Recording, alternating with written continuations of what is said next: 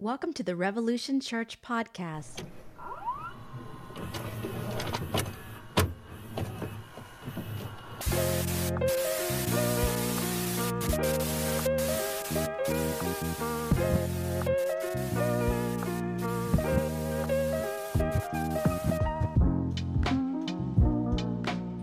Let's try it open, like way up here.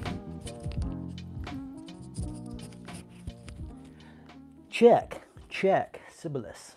Does it sound clear, Zoe? All right, I've been told that that's better.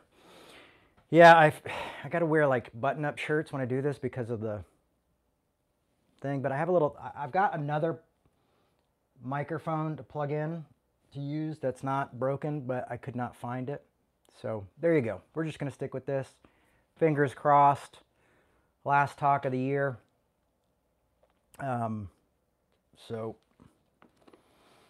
we're going to hit it. Um, hey, I wanted to say thank you uh, to everybody who gave this year. Really appreciate it. Um,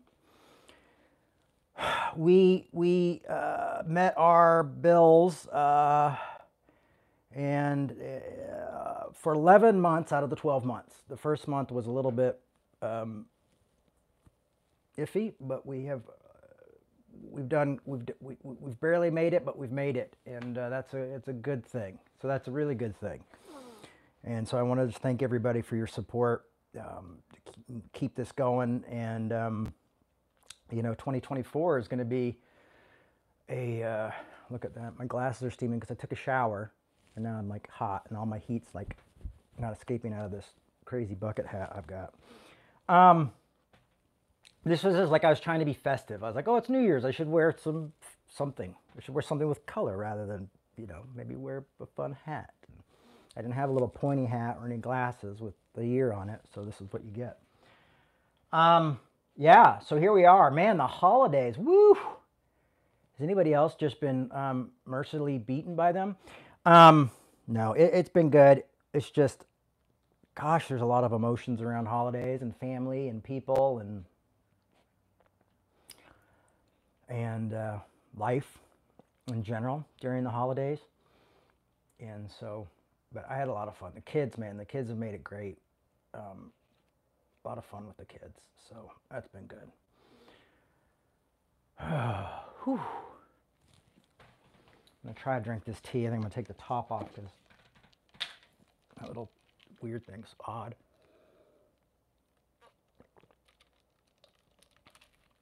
Man drinking tea.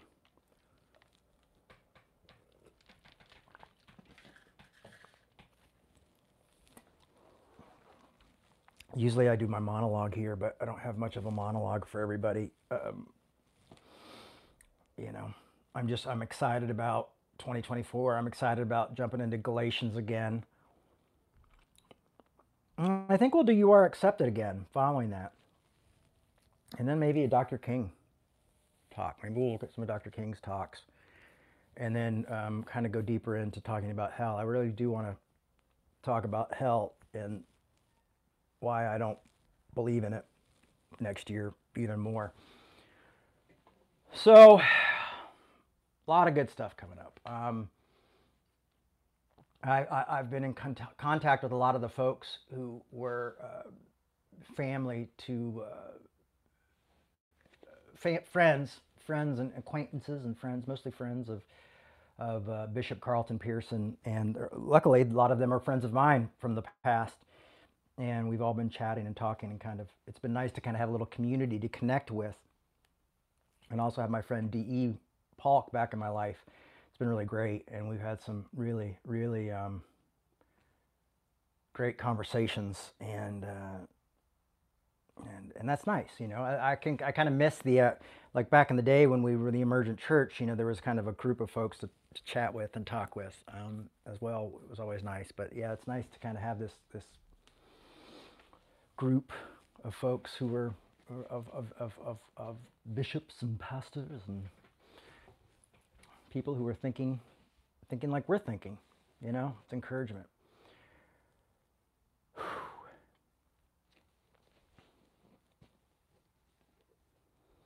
So i've got uh, it's it's this is really weird because uh, I don't usually like um, plan like I do plan my talks. I don't usually plan these things. I just show up and just open the Bible to wherever the Spirit leads me.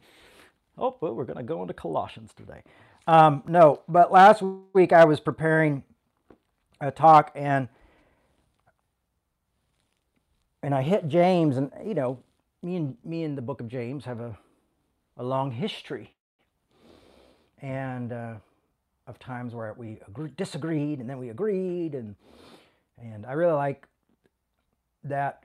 I, I've come to really respect that book and like that book, and I think it's it's uh, there's a reason because I, I think part of the hesitation on James was you know the faith without works thing and and early in my career, and then the whole thing of like uh, Martin Luther, the reformist, you know, kicking it out. But now I realize there's a ton I disagree with with Martin Luther about because I took a seminary class when I was in Minnesota on on Luther. Um, but there's a lot I really like too. So that's great. That's a great thing about being human. Um, is is and and the part of like disagreeing well, which I'm kind of you notice I've stepped down from last week from argue well from all year. Now I'm going disagree well because I, I, think disagreeing might have a little less uh, uh, tension in it. Um, but um, why why I've been been thinking about that, but, but but the disagree well is what's great about when you disagree well with someone. You don't have to agree with everything that they believe or everything that they think. You know and you can find a lot of incredible things. And you're really not going to have anybody you agree with 100%. And that's one of the issues I've always had with um, with subscribing to a particular theology. You know, some theology that some guy 2,000 years ago who doesn't know what it's like to live in, you know, or some guy 500 years ago and, and doesn't realize what life is like today. Um, anyway, there's a whole lot of that I will get into. Um, I'm rereading uh, Carlton Pearson's book, uh, The Gospel of Inclusion book, um, and I am uh, reading the normal, boring stuff as well. But it's all going to be exciting this year. I'm really excited about this year. But one of the things that stuck out to me about the book of James is something that I've noticed that very, very rarely can I almost say, oh, I've seen a hundred percent of pastors not follow this text. and that means me. I put, put myself in there. And so I thought it was interesting. And so I wanted to talk about it. And it's super uncomfortable. And you know me, I love uncomfortable. Man, my button's like almost on the top of my hat, isn't it? I'm going to have to support my Sleaford mods a little bit lower. This hat's like way huge though, so. eBay, I'm always trying to find one in my size, but it's just like extra large and I love it. So anyway. So it's in James 2 is what we're going to read today is, is the, um, so, oh, you go. Zoe called uh, their middle, their middle child uh, James because of uh, the book. That's crazy. That's cool. I mean, my dad's name is James, actually. Um, that's his his his God-given name. But one of the things is, you know, we talked about loving others uh, last week a lot and, and disagreeing well and and what does loving others look like is kind of one of the questions for this is what is loving others and and we all know like oh love your enemies and, and, love love you know love your neighbor as yourself and all this stuff. Um, but we're today we're going to talk about partiality showing partiality and the warning against it in james.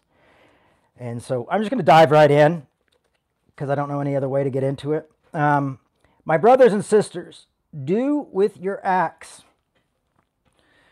do you with your acts favoritism really believe in the glorious Lord of Jesus Christ. Now, this is the thing. Like, everybody's like, oh, Paul's such a jerk, and Paul's such an asshole, and Paul, blah, blah, blah, blah, blah, you know. Everybody gives a Paul, like, this horrible time. Even, like, like, like some of the, like, um, scholars I read, they're like, oh, he was a horrible leader and all this stuff. I'm like, oh, you mean the guy who started the biggest religion in the world was a horrible leader? Oh, yeah, okay. Um, but James is pretty harsh James is like, you know, James is like kind of, you know, he only gets one book, so I guess people leave him alone a little bit. Um, but he can be pretty harsh. Some people, you know, anyway, let's just get into it. But he's going, he's like, hey guys, do you really think that your favoritism shows that you believe in God? I mean, like you're showing favoritism to certain people, and, you know, do you really believe in Jesus? And going like, wait, what you, what are you saying? Like, certain people I like a little bit more than other people. Yeah, you know, James, you know, it's, the, it's how it goes. But he goes, for if a person with gold rings, oh, and fine clothes comes into your assembly, and if a poor person in your dirty clothes also comes in, and if you take notice of the one wearing the fine clothes and say, Have a seat here, please, while to the one who is poor, you say, Stand over there, or sit at my feet, which would be really weird. Why don't you sit at my feet? the rich guy's going to just stand. Um, of course, this is 2,000 years ago, so they weren't really dealing with a whole lot of chairs, I'm guessing. Um, Jesus was gone. They had to find new carpenters. It was a tough, just tough time. Um, but and if you notice to one wearing fine clothes, eh, you know, have you not made a distinction among yourself and become a judge with evil thoughts? Now, see, look at this. James is not mincing words here, folks. Listen, I may be beloved brother and sisters. Has not God chosen the poor in this world to be rich in faith and to be hearers of the kingdom? And he has promised those who love him. Now, I, I want to look at this, just the beginning part here for a second, because why I said, well, I don't know a lot of pastors that follow this. Um, and I, I, think I could, I put in my notes pastors and politicians, and then I also just put people who run nonprofits. so, oh, here we go. so when I say almost every preacher, pastor, or speaker or nonprofit person I've ever met shows partiality to rich people, there is a reason for that. And the reason is, is when you run a nonprofit, you have to raise funds to to get your vision out there and to speak, and you don't have like Pepsi, Premier, you know, Bud Light, Premier's Revolution, um, Diet Coke. Um, so, so, so, you've got this this this this this this crushing thing and to be honest, like I will tell you, a lot of rich and successful people, not everybody I've ever met, but a lot of rich and successful people have high expectations to be treated well, or at least professionally with respect. And, um, but honestly, that should be for everyone, you know? And when I've sat, it's just so funny when you sit in a room with pastors with a wealthy person because sometimes wealthy people will put together events and things like that and they'll be like we're going to put on this event and we're going to have you all out. We want to talk to you. What are you guys thinking about the future? And everybody's just like you know on their best behavior looking good La- the guy's jokes um, or the gal's jokes you you this guy. It, it gets really like brown nosy and I have sometimes been the odd man out in that situation because I grew up seeing it happen so much. Like I saw it with my dad. I saw, you know, like, you know, famous people and well, oh yeah, they're over at our house for dinner. Now, at that same token, I can also say that I've seen my dad bring homeless people home and, and have dinner and things like that as well. But I'm just saying, like, I've seen a lot of uh, favoritism shown towards wealthy people. You know, when I was, when I've spoken to different people about the, the project that we're doing, the documentary we're working on, you know, and you speak to famous people, or when I talk to people like making the Eyes of Tammy Faye film, you know, and things like that, and you're, you know, and you do notice that you kind of automatically change and into someone else because you're almost like there's the intimidation factor there's the oh maybe they could really help what we're doing and this kind of thing. And james is just saying like this isn't it. This is not the way to do it.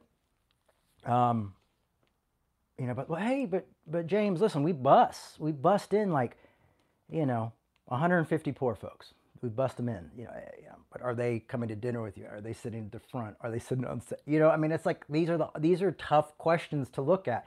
These are these are hard convictions to follow. Um, and a lot of it's the same reason why you would see see politicians do the same because they're thinking, well, oh, they could help us get voted and they can make the change we need to make with their money, you know. Um, and then I can be like, wear a little button that was like, capitalism sucks, you know, and then just quietly take it off when the big donors come around. No, I've never done that. But what I'm saying is, is there's that, there's, there's always a contradiction there. And um, I think you can do it the opposite way as well, though. You know, I think you can be hurt and out of your own pain and and look at anybody who's and I've I've noticed I've done this as well too is where I've spoken truth to power and sometimes it's been truth without a lot of grace or a lot of love. And I believe that's also a mistake. You know I think it's also a mistake and I've done it and I've done it recently. That's the that's that's one of the real kickers is I've, I've done it recently been like you know uh, said some things like you're no different than this corporation or that you know and had these arguments with people before. And so i think the question here is is are we loving people equally? And are we you know loving people not for what we can get from them um, but how we can love them better and how we can encourage them and help them like we would anybody else you know um, you know the bible talks about it's like a lot and some of the it says like oh of course you're going to loan money to someone who can repay you you know. Of course you're going to love someone who's good to you. Of course you're going to do that. But what about people who you know don't you know are you know and saying that this is what's going to separate us christians from the rest of the world is our love for others and it's just wild to me that i've seen it in almost every church every denomination everything i've seen you know with these people where we're all we're all worried about our budget. We're all worried about it. And so sometimes people who can help us and it's almost manipulative. And I hate saying all this stuff. I hate saying it. I hate talking about it because I hate it because I see it sometimes in my own self. And we all do this. And yeah, I mean, there, there, uh, Kelly just said it's hard to start a nonprofit without rich people. It's almost impossible you know. But now I've chased most of them away, and we're we're still making it. because also what I've realized is a lot of the times, like when I said, you know, and I went and met with my board of directors, and I said, I think it's okay to be gay, and I got really quiet, and there was almost a, an even split with with the board. And here's a group of folks that just could decide if I'm even a part of what I started anymore. And so, um, and one of my board members just says, if you go this route, all the money's gone. Now, he wasn't the one giving me the money, but he was connected to the money that was being given to Revolution yearly. Um, and we were getting a grant, a very generous grant. And so I don't know if it's just my my uh, unconscious desire to suffer or if it's my earnest love of people and grace that made me say, take them. You know, as I slowly walked away, it was like, what am I doing? You know, you, you get torn with this thing. So you also have to be transparent and not play to those people. You know, you can't play, like often we don't like politicians because we see how they, you know, promise the rich all this stuff and, and then we're all going like well what about us? You know and, and they're just you know they're human. They're trying to you know get into office so they can do the things they want to do. I mean in the united states if you want to be on the ballot in uh, uh i think it's it might be tennessee i'm not sure but it's one of those and a lot of the a lot of the states is it's like $20000 just to apply to be on the ballot 20 grand you know. So what I think we have to do is learn to live without the catch. Um, learn to let people give freely. I mean, I remember one time someone gave money uh, to Revolution, but they gave, but back then we were under another nonprofit under Safe House, and they said, "Hey, we want you guys to buy this sound system with us." And I go, "Oh, okay." You know, we put it in the thing, and then I came and go, "Hey, want the money for the sound system?" like, "Hey, Jay, we didn't make payroll, so we had to use that money for payroll, so we don't have it right now." And I was like, "What?" But that was for the sound system, you know. And the people who donated were very angry, and I understood, rightfully so. Um, I would probably be angry too, but at the same time, I had to realize that there was a need to carry on the work of this whole church that wasn't just revolution. It was a lot of, you know, homeless ministry and feeding people and doing these things. And these people needed to get their paycheck so they could continue to do this work. And, um, but unfortunately, there were the strings attached, you know, and so that person said, "No more. We don't want anything to do with this. You know, you're no different than your dad," and that kind of thing. And it was hurtful, and it, it hurt like crazy. Um, don't worry, we're going to find some hope in this in a, in a few minutes. James doesn't leave us completely hopeless with this situation. But I, okay, here they are. You know, um, like I even think about this as I'm walking in, you know, walking into Sundance and be like, okay, don't be too reactive one way or the other. You know, just kind of go in and love people the best you can. You know, you're not going in there to, hey, let me sell you, you know, or let me do, you know, it's just go in and be authentic. Really try to be authentic. Um,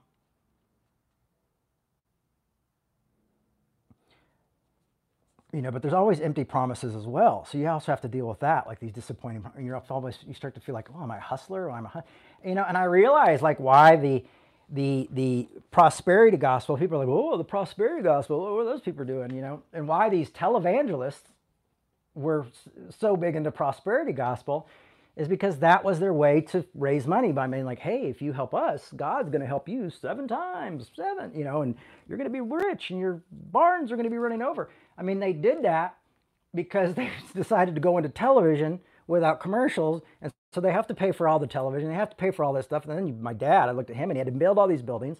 And so you start to compromise things because you have to create this monster and then people get angry about it. Nowadays, you know, we have all these folks who are uh, have podcasts and things and, and raise fund. I mean, I, everybody's become a televangelist now. Everybody's kind of like, hey, and if you like the podcast, donate. You know, so it's like we're just one in a million of these people. But it's hard not to show partiality. Um,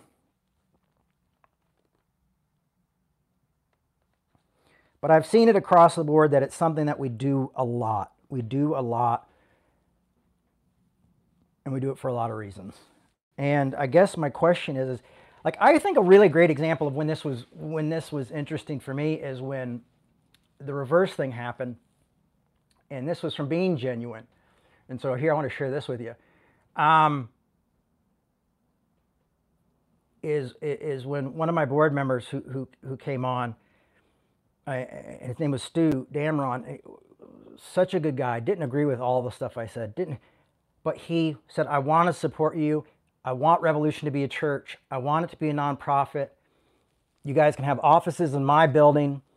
You know, you have a desk across from mine. We can have all the meetings there. We can do all this stuff. We can ship stuff out from there. We can do it all. You know, we. are, I'm going to take help you. And I, he could see me just being like, I don't know, I don't know, because we weren't. You know, he was Type A. I'm like this passive, really passive guy. And um, and he loved me unconditionally and made it work and helped Revolution out quite a bit. And uh, I'll always be grateful for Stu's love. And, and he taught me that it was okay for us to disagree. It was okay for us to argue. And that, you know, I might be holding on to it, but he wanted always let me know that he wasn't holding on to it, holding on to the argument, you know. And so we had those discussions. So there was times where I was blessed in my own, and, and Revolution was blessed by someone who just said, "I'm a wealthy person who said, I believe in you and I'm going to show you favor because I want to see you grow and do that kind of things. And so it was very organic. Um, but that doesn't always happen. Um, one of the things also with this type of type of thought that that that that James is saying, and, and, I think it's okay to disagree with James on some of this stuff if you want to. Like I'm not gonna I'm not gonna pressure anybody to be like become a saint tomorrow. Um, I think we can we can disagree with James a bit on this, but you know, it, it's just it, it, it it's one of those things where you can often get labeled a troublemaker as well. And I think James would have been labeled this by probably wealthy people in his community because a lot of those times those are the business people, they're professional people, they've worked really hard to get where they're at. It might be fair, it might be unfair, whatever. I, you know, you don't always know, and it's not really our place to like always judge these folks. But, um, but you will sometimes get labeled as a troublemaker if you don't if if you hold yourself the same way with those folks as that you do with people who can't help you because they've been so used to people trying to get things from them and treating them a certain way that there's a level of respect there that sometimes goes beyond just normal respect, normal conversation, normal interaction. And so that can be tough as well. And you can often be, you know, labeled a troublemaker because you're being human. Um, and I've seen that in so many different industries. you know, and why the time, you, know, you're just hoping that maybe you'll get some, you know, the rich maybe give you a few crumbs from the table or, you know, or pay for your whole budget. I mean, it's just like this thing, oh, you don't know. It's like playing the lottery. Um, I, yesterday, I was in line uh, at the, at the store and this old man in front of me bought a, bought a lottery ticket. And I realized the lottery was $750 million. So I bought a lottery ticket. My son was just like out of his mind. He's like, "You bought a lottery? I can't believe you bought a lottery ticket! Oh my gosh, lottery ticket!" This morning, he's like, "Did you check the lottery?" You know, um, we did not win.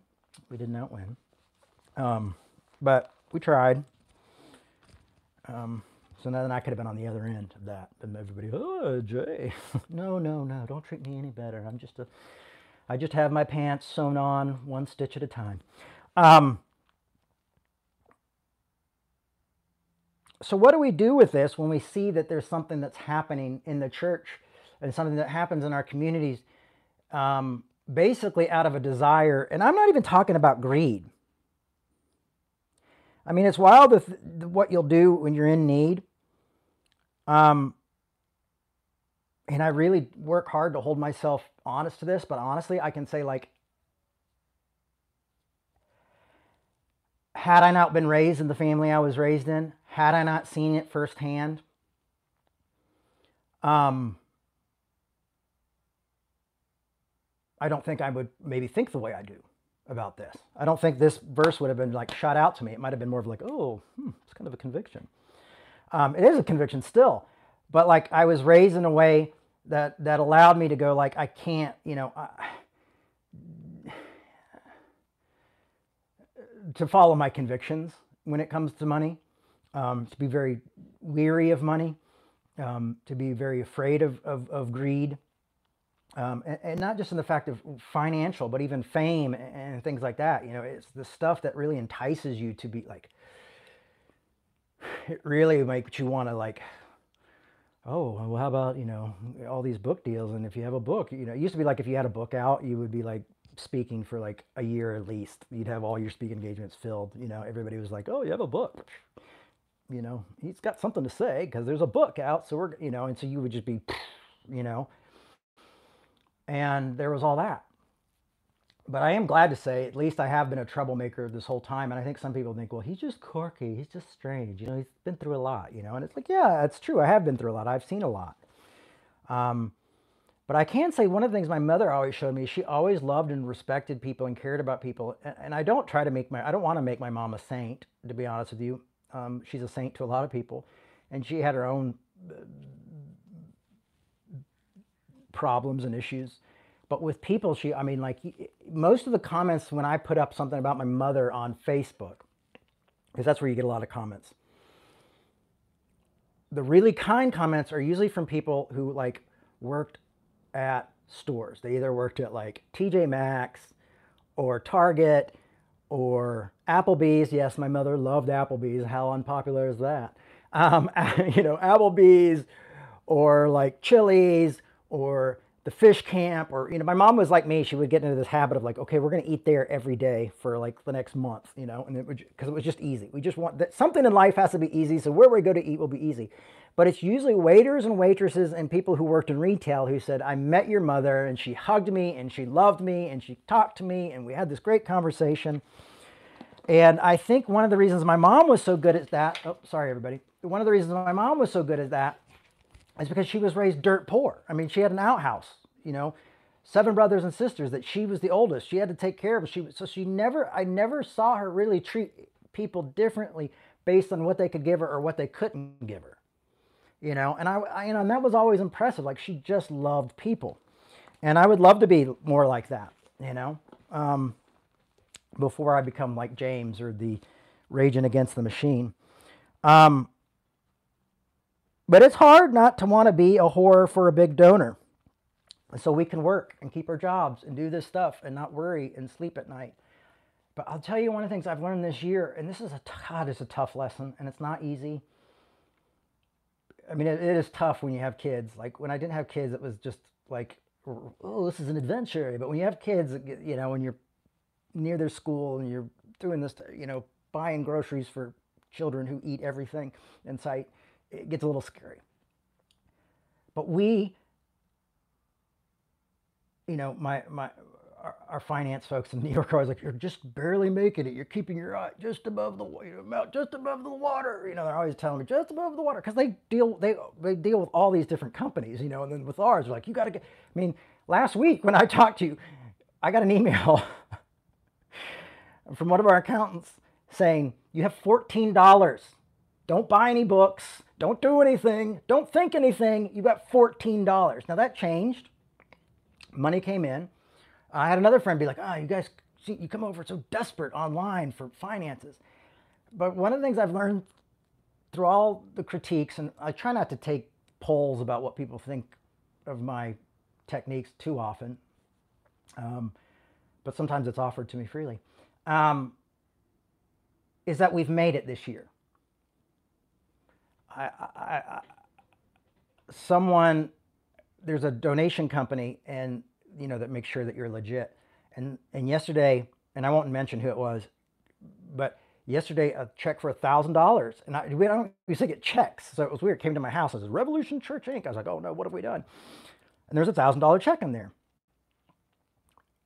And i was like oh you know started writing out a thank you card and a lot of times I don't because now people give online. It's harder to like reach out to them. I'm, I'm trying to get everybody's emails so I can start doing just individual little emails. Um, I, I, like to write things out because I'm dyslexic, so I, you know, emailing I just I don't know. It's hard for me for some time some reason. But the point was is that has been provided. You know, we've we've made it through. And to be grateful and so grateful and to learn the, to have gratitude to say, hey, there's so many people who aren't being able to follow their vision, aren't being able to do their work full time. And I'm going to be this January looking at other part time jobs, and that's fine. But the point is, is that it's it, it you kind of get a blessing from that as well. And knowing like, hey, you know, I've got a small community of people who are doing their best to keep, keep like we're important, we're valued. This this this work is being cherished I've seen the, the, the, this work change people. I've seen people who, who don't even really attend these talks or listen to these talks that often say, well, I heard a clip where you were talking about disagreeing well or showing more grace or not being so angry at, you know, our critics. And it really affected the way I do my work. I'm going like, you know, those are the type of things that you've got to learn to be great, grateful for. And just making it. You can learn to be grateful for just making it, you know, and and that's where I'm at. I'm just making it. You know, I, I went out and, and, spoke at Carlton's memorial, and um, DE's church paid for it to come out, and then they gave me a little money when I left. You know, and it was like, it was a blessing because every little need got met. You know, and I'm not this like super spiritual guru guy. You know what I mean? I'm not this like, oh, God is. You know, my mom would always be like, God will provide. God will provide. You know, and I have to say, like, I've spent a lot of my time. Oh, Reverend John Scott. Good to see you, buddy. A lot of my time um, was spent worrying, and and, and but we still, you know, it, it's it's it's it's almost like it's it's I found it to be a waste of time. Now, I say all that to say that you've got to learn to live in gratitude and be grateful for the people who stick with you and stay with you and believe in the vision and go with you.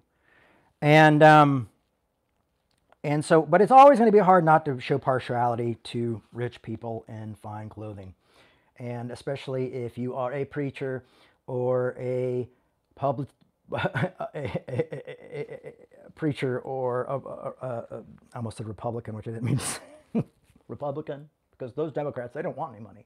Just kidding.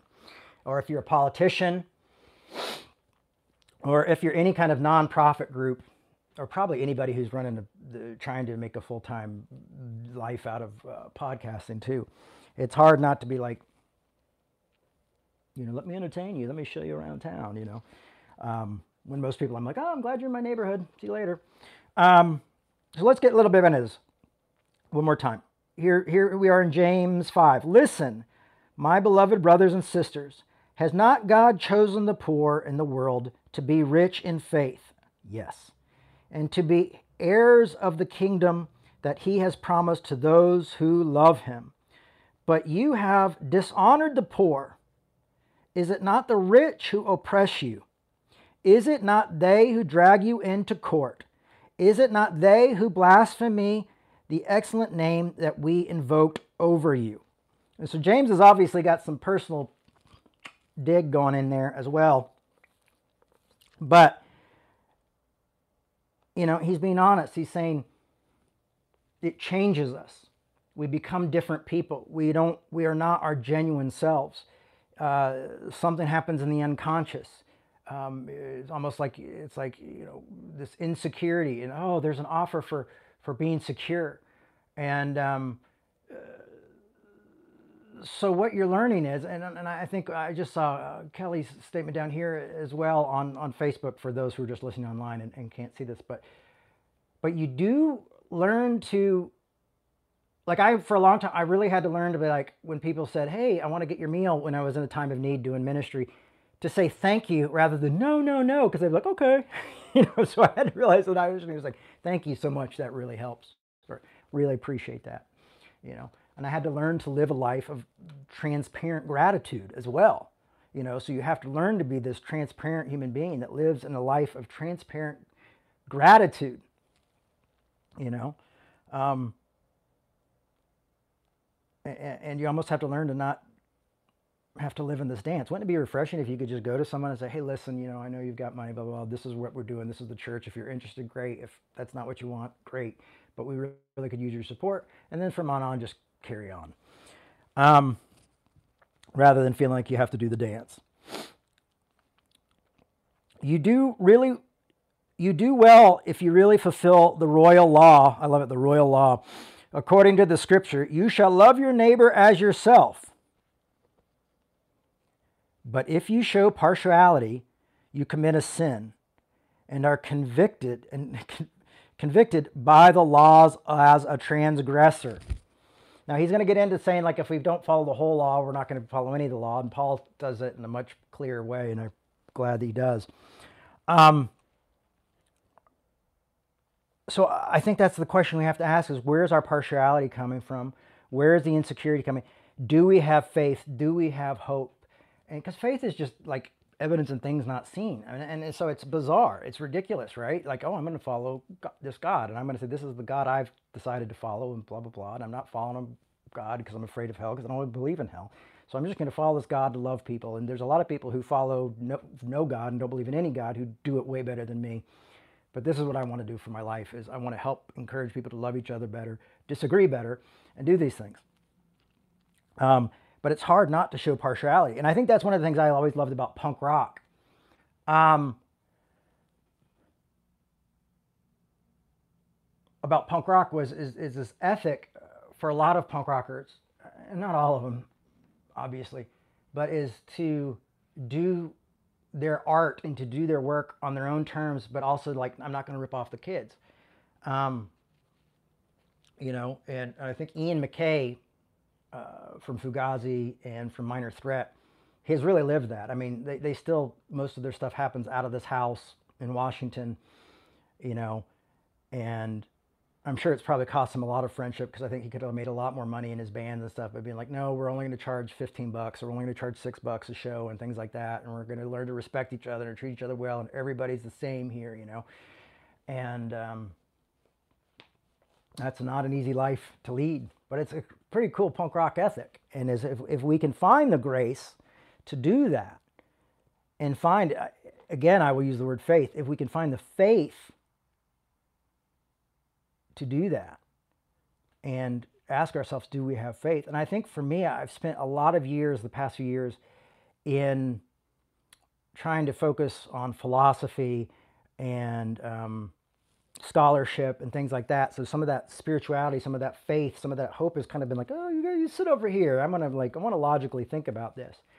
But part of my mom's, the beauty of my mother was this really bizarre love and trust and faith that she had in God. Now, not to say that she, you know, there probably were situations where she didn't. I'm sure there were. I, I mean, I know there were.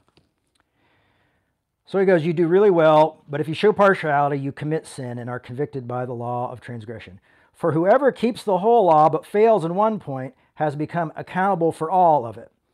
For the one who said, You shall not commit adultery, also said, You shall not murder. Now, if you do not commit adultery, but you murder, you have been a transgressor of the law, so to speak. And so act as those who are to be judged by the law of liberty. For judgment will be, for judgment will be without mercy to anyone who has shown no mercy. But then listen to this part. This is where it gets really cool and remember, you know, for me, this isn't like the no mercy showing isn't like, and then you're going to go into your own personal torture chamber for eternity. You know, it's not this like insane, this like crazy thinking in my mind. But he's saying mercy triumphs over judgment. So this is what we have to remember when we go into these ideas and when we see people doing these things that we don't sit there as old wise judges because we never know what we would do if we were in their shoes. Like my dad had to raise more money than I've ever raised in my life in two days to keep Heritage USA going, to keep all the staff paid, to keep all the buildings going, to keep on the TV, to do. I mean, he did six, he did five shows a week plus the service. My mom did 10 shows a week plus. I mean, they worked their asses off. They really, I mean, my dad could have told you any light bulb that was having trouble or electrical problem that was having any problem anywhere on the property. You know, I mean, he, he would drive through the, like, OCD and like had a tape recorder, like, oh, there's you know Angel Boulevard, there's a light bulb out. And during Christmas, it was really um, unhealthy for him. something about light bulbs, keeping the light shining, not hiding it behind a, a bushel. But mercy, folks, mercy triumphs over judgment. And that's always been the message that we saw here. So when we see those folks who are failing at this greatly, is if we are going to speak truth to power, and this is something I need to remember because I often the punk rocker in me comes out and I'm like think I'm John Lydon or Johnny Rotten or whatever you may know him as, and start saying like eh, you know and saying all these things and I need to like remember that mercy is always the trump card here, and to always show mercy to people like this like. We, like if I go in and say, well, they're angry and preachers are a bunch of greedy bastards and the church is greedy and all they're tax exempt and, uh, and all this stuff, I just I'm I am literally falling on deaf ears. You know, I, I, they're not listening. They're not. They're going, "Well, you don't understand," or "We always need somebody." You know, there's nuances and things like that. And you're right. There are nuances to all this stuff. It's very easy for us to stand in judgment. But even James, James says, "But mercy triumphs." And is the trump card here. So we've got to continue to show mercy to these people. And uh, and so that's the thing to keep in mind is, is that this is a tough road to haul. And I think it's one of these things where you go and go like, I might have to be, this might have to be something I carry as a personal conviction, you know, because if you go into a room full of other people who are trying to raise money from someone, let's say there's a, you're in a room full of pastors, and there's a couple rich people there. And you go in there and you go, Sinners, how dare you? You know, but I can tell you there's been a lot of times, you know, um, I can't judge these people's lives. I have to show mercy. I have to also go, like, I've walked in these shoes, I've seen it.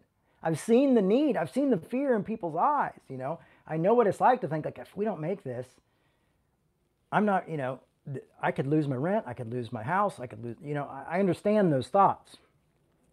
So this is not an easy one.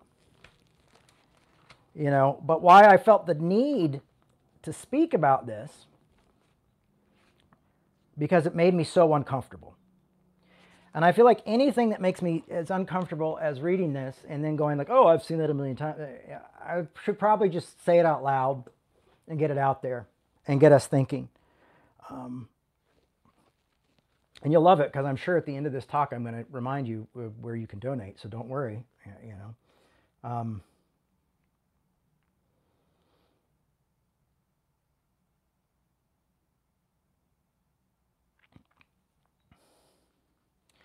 You know, it's hard when you need to fund the project. Um, and, and I don't think like for, for a lot of these people, it's like I said again, it's not a greed issue. It's just meeting needs. It's just doing your work. It's trying to be successful at, at what you do and doing it in the right way. Because uh, I really think if, if, maybe greed is something from people on a different financial level that they really have to struggle with. I think we can be greedy in different areas of our lives. Um,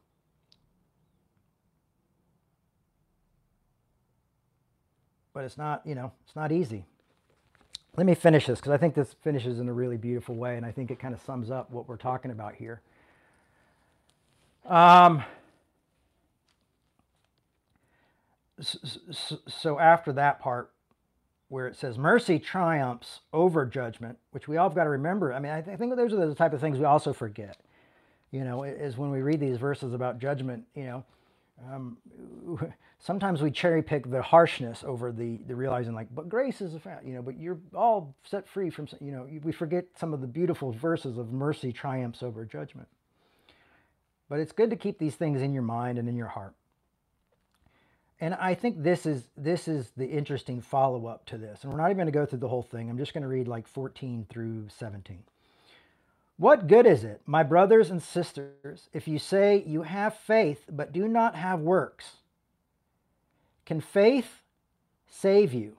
Now listen to this. And this is also puts into perspective what the word save means. People hear salvation when they hear save, or they think, oh, it means saving me from the burning pits of hell. But that's not necessarily what the word what the word saved is used. Sometimes, like with Paul and people like when he's saying saved, he's often literally saying saved from those who are persecuting us here on earth, saved from those people who want to feed us to the animals in you know in the stadiums or want to burn us on poles or want to crucify us, like being saved from those who are who are after us to destroy us. So you've got to listen to this because he goes, "Can faith alone save you?" So we have made this our whole world about my whole growing up. This was going to be about salvation. Like, oh, faith alone doesn't work, so I got to do these good works, and I got to make God happy, and so I must have to build like so. For years, even when I was doing Revolution at our most successful moments, I was thinking bigger, bigger, bigger, and that's what my dad did because you think I got to save all these people from hell, I got to create this great thing, I got to do all this stuff, and you get into this feeding this monster type of thing and, and compromising because you're going like, oh, I can't, I can't do both of these things. It just doesn't work that way. James, this is the reality. But but listen to what he follows up to when he says, Can faith save you? What, what is the story he says?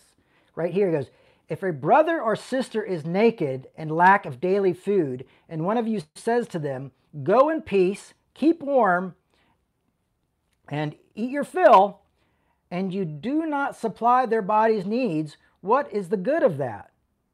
So safe, so faith by itself, it has no works is dead. And when he says it's dead, he's saying you're not saving that person from poverty. You're not helping that person from starving to death. You're not doing anything. Your faith is completely dead to them. You are not loving your neighbor. You're not loving the least of these. So you are not, you have an opportunity, and we don't all have these opportunities. I'll say that. There's times when we have to pass people and we're like, yeah, I'm in it too, you know. Um, I put my groceries on a credit card. Ah, you know, that kind of thing. Um, but he's saying, like, can faith save you? Do you see what I'm saying? Can I get a amen? What he's saying is, is your faith is dead if you don't help others. And what he's saying is, is, is you're not saving anyone from suffering. You're not saving anybody from weeping and gnashing of teeth. You want to talk about weeping and gnashing of teeth? Look at the people who, like, there was an encampment down here, and I was seeing all these people who had this encampment. And of course, as soon as the holidays came, Happy Christmas, um, every all the encampment was taken out. It was gone. And I can tell you from the look, a lot of these folks, they have done a lot of weeping and a lot of gnashing of teeth and a lot of brokenness. And instead of saying, what can we do to help these folks? We go, I don't really like seeing all those encampments near my, you know, kid's school or, you know, when I come out of Starbucks, it just, I don't feel great about spending $6 on this coffee and having to see all these poor people, you know. Um, I mean, beyond poor, they don't have anything, you know. So instead of saying like, well, how, what can we do to go over there? We go, oh, take care of yourself, eat well, stay off the, you know, stay off the heroin, don't steal anything. You know, we're not doing anything. It's de- we're dead. We're dead. Our faith is dead to those people as I walked by them. My faith was not like it, I could have been anything. I could have been a billionaire. I could have been a poor person, but anything I did was not being I, my faith was not saving anyone from weeping and gnashing of teeth. My faith was not saving anyone from suffering uh, poverty. You know, my faith, you know, so because I live in a country where like you get insurance, and if you don't have a lot of money and you get, like, I, I got insurance, and this time I got the really good Obamacare insurance and uh, the Affordable Care Act insurance. And, and then they made it clear, like, hey, listen, if you go to the hospital outside of Washington, you aren't covered. So if you're in a car accident anywhere else, your life is over as you know it financially. You know, so we all have to live in this kind of fear and we see people struggling that. And so when we see people who are like putting up uh, gofundme's because they need surgery or they have to have you know something fixed or you know these are i think our moments of what is our faith doing here? It's a practical answer to these questions. It's not well, we saved them from hell, so they'll just one day they'll be in heaven and they'll, you know, this will be nothing. You know, no, that's not what the Bible is talking about. It's not it's not talking about life after death. It's talking about life before death. So when we see people suffer, and this is even when we see people being put down, when we see like why did I become gay affirming? Because I saw my brothers and sisters who are LGBTQ being treated like second class citizens. They couldn't get married, they couldn't have insurance, they couldn't have rights, they couldn't share home stuff, they couldn't do this, they couldn't get the, the, break. I mean, they just were second class citizens in this country. And that's why you stand up. That's why you say something. You see someone saying, hey, they're not getting the benefits, they're suffering uh, because you don't think they're worthy. And so you have to speak up. This is salvation. This is truth coming forward. This is a hand saving someone out of the gutter, you know. Um, saving another life or you see someone's career being wrecked by lies and untruths you just you have to speak up because that's your salvation in action. That's you saving help saving other people. That's picking up your cross. Does it make sense now? You're picking up your cross. Pick up your cross daily. Well why should i have to pick up a cross? Didn't jesus take care of it? Yeah but your faith is saying you're here to save people who are here. You are here to love your neighbor as yourself. If you were in that situation what would you do So that's what it's asking us. And that's what it's saying to us. And that's really hard stuff. And that would, you know, to see that and to practice that and to remember to go back to the part where he goes, you know, mercy is greater than judgment because it's what I what I find is is not working for these folks who may be well off and are ignoring issues or maybe not doing the things that they could do is not that people aren't saying things to them like you could do more you could do so much more f this guy and screw that and i do it all the time you know i mean i, I'm, I post things all the, look at this blah blah blah they're you know you could be feeling you know i do it sometimes and i'll probably continue to do it but we've also got to show mercy to these folks. That's why we've got to disagree well. You can't disagree well if you don't know someone. If I just go up and be like, well, you're a piece of shit, they're not going to want to, ha- I don't want to hang out with somebody who says that to me. You know, I don't want to come up with someone who makes a, a, a complete judgment call based on my life, on my belief. I mean, I have it happen where people are like, oh, I used to believe what you believe, and I don't believe in that crap anymore. It's horrible. How could you believe that? I'm like, well, do you know what I believe? You know, and that's the same with judging anyone. And so there becomes a lot of nuances, there comes a lot of complications, there comes a lot of, oh, what will they think of me? What will they say? But um, I think I think what James has said to us is that if we have the opportunity to help others, we should help others. And the great thing about this is, he's not just saying it to us folks who are maybe struggling to get by financially and, and, and working on that, but he's also saying it to the, the wealthy folks. Hey, if you see this and, and you you know you think this is really doing good to help people and you can make it happen rather than not happen, then you should step in and help save this and help save them and help save this project and keep it going. You know? So they don't have to go and put you at the front of the, the, the church or, you know, special dinner with the pastor or, you know, fly out to their mansions or whatever. You know, I'm not saying like, you know, if someone offers to fly me out to their mansion tomorrow, you'll probably, I'm on a plane. um, but so give me mercy but also realize like you know these are the things that we have to you know these are the struggles these are the things and we're going to have to you know but note that hey i've heard jay say this so i think what you know what the attitude he's going with is probably a little bit different than what someone else would say or someone else would do. And uh, i've never been an ear tickler. I've been accused of being an ear tickler my whole life. Um, I, you know and, and i don't feel like it's ever really worked that well for what they say is I'm like I'm tickling ears. I have a lot less ears around when I tickle them. Maybe these ears don't like to be tickled.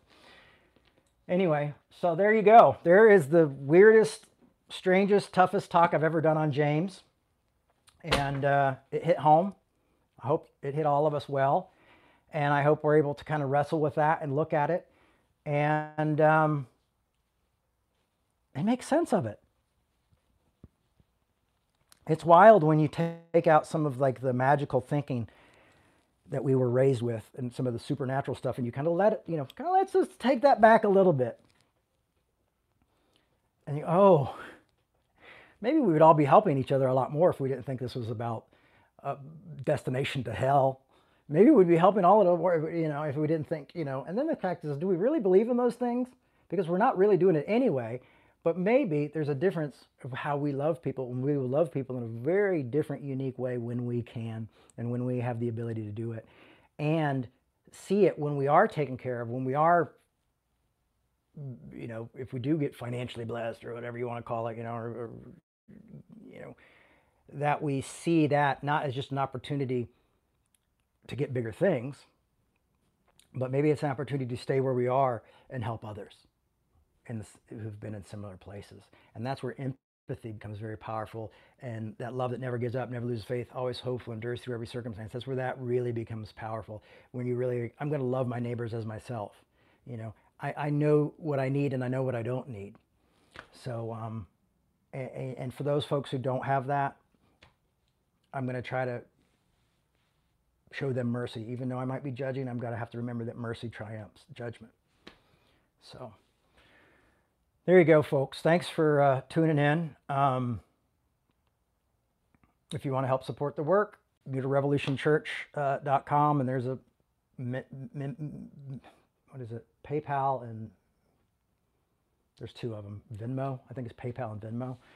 Um, that really helps. Um, keep this thing going. Um,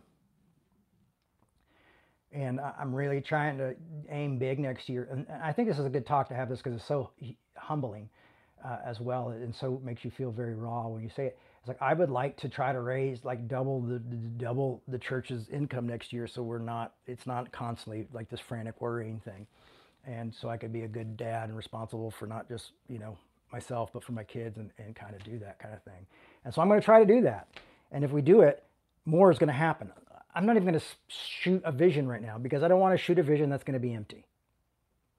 What I know is that when God provides, when you folks provide, when people take place, when this this this this this continues, if this continues to grow, then we will grow in a way that is effective and that touch people's lives and that helps more people learn to disagree well and show each other grace and realize they are accepted by something greater than themselves. And they don't have to name it, they don't have to say what it is, but that they are accepted and they are loved.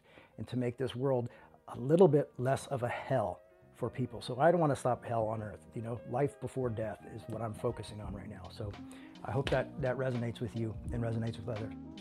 Thanks, everybody. Um, I've been waiting. Oh, I've been waiting to do this so long. I will see you all. I will see you all next year. Thanks. Bye bye.